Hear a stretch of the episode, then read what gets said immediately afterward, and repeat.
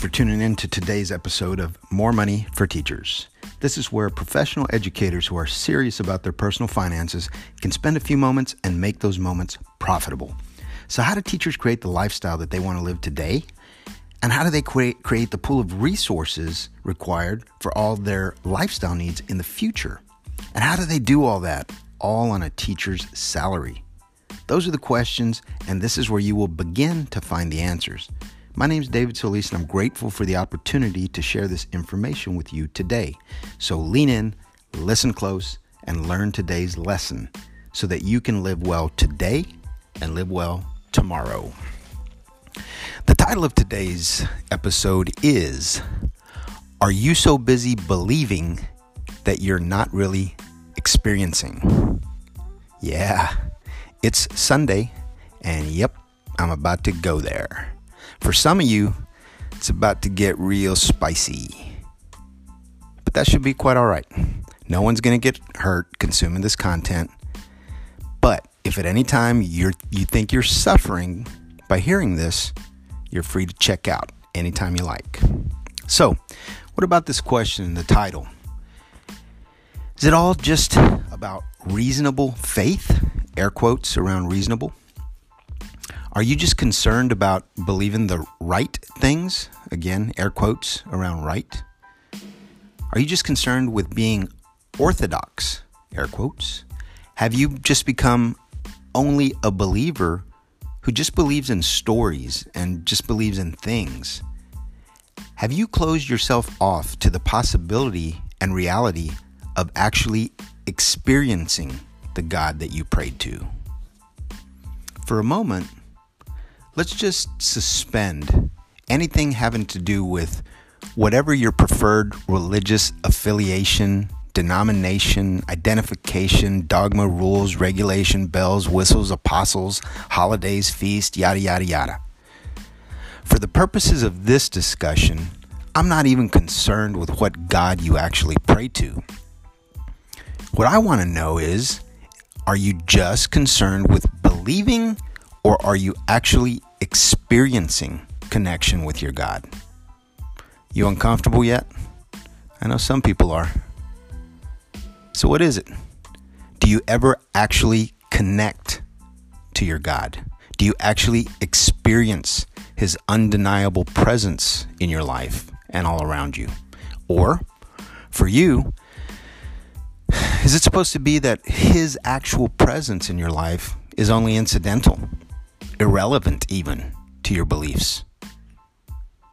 If actual connection to your Creator and you're actually seeking of this connection intentionally on a daily basis is a thought that's foreign to you and makes you squirm and quite frankly makes you think that the person actually bringing this subject up is a bit touched in the head, then you're probably just a believer and happy with just believing. These questions were recently asked directly to me. I didn't make them up. And the statements differentiating believers from those who actually experience were also made available to me. I felt they were great questions and great statements, and it made for a great discussion. So that's why I share them with you today. Let's continue for those who haven't checked out yet. So, for those of you who are getting this and who know that connectivity exists, here's why. The God in scriptures never stopped at just information and the importance of information. He always went beyond information and spoke of something closer intimacy. That's right. He spoke of faith. He spoke of a mystical faith that would bring you into an intimate walk with Him. It was something that went way beyond only what we see and went into the unseen, even into eternity and into the spiritual realm. Very scary proposition for some because they just want to believe this. But I know there's some of you out there who actually experience connection to the spiritual world already and to eternity.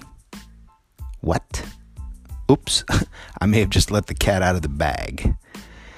Some people might be under the impression that they only enter into eternity after their death and have not considered that eternity knows no bounds and the possibility that eternity may have already crossed backwards over the death line and consumed them. We all might be walking in eternity already. Shh. Don't say that too loud. Some surprises are still good.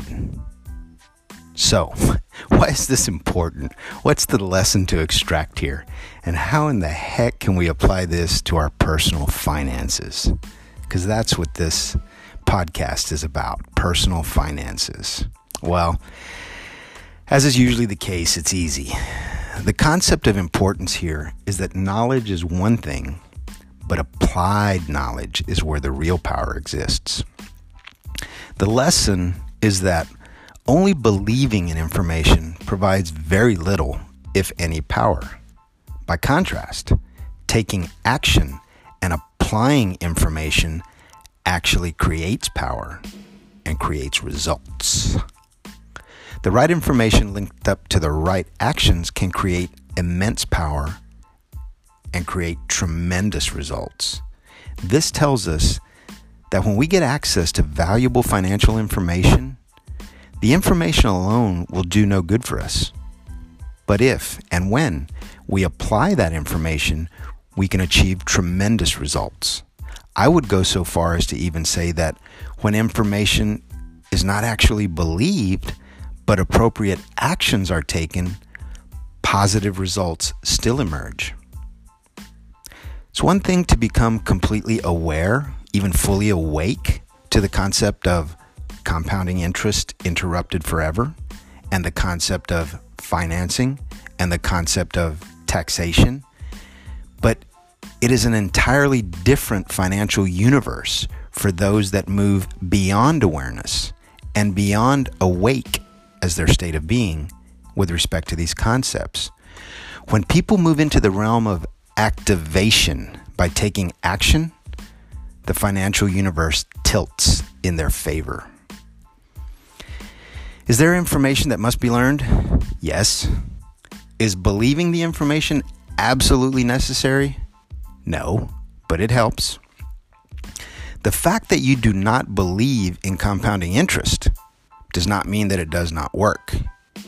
If you have a problem with that statement, take it up with the works of Albert Einstein, who referred to the law of compounding numbers as the eighth wonder of the world. What matters most is taking action with the information that is already readily available for those who seek it. If you're seeking the information regarding wealth creation so that you can apply it in your own personal finances, please contact me at wealth and income for teachers at gmail.com.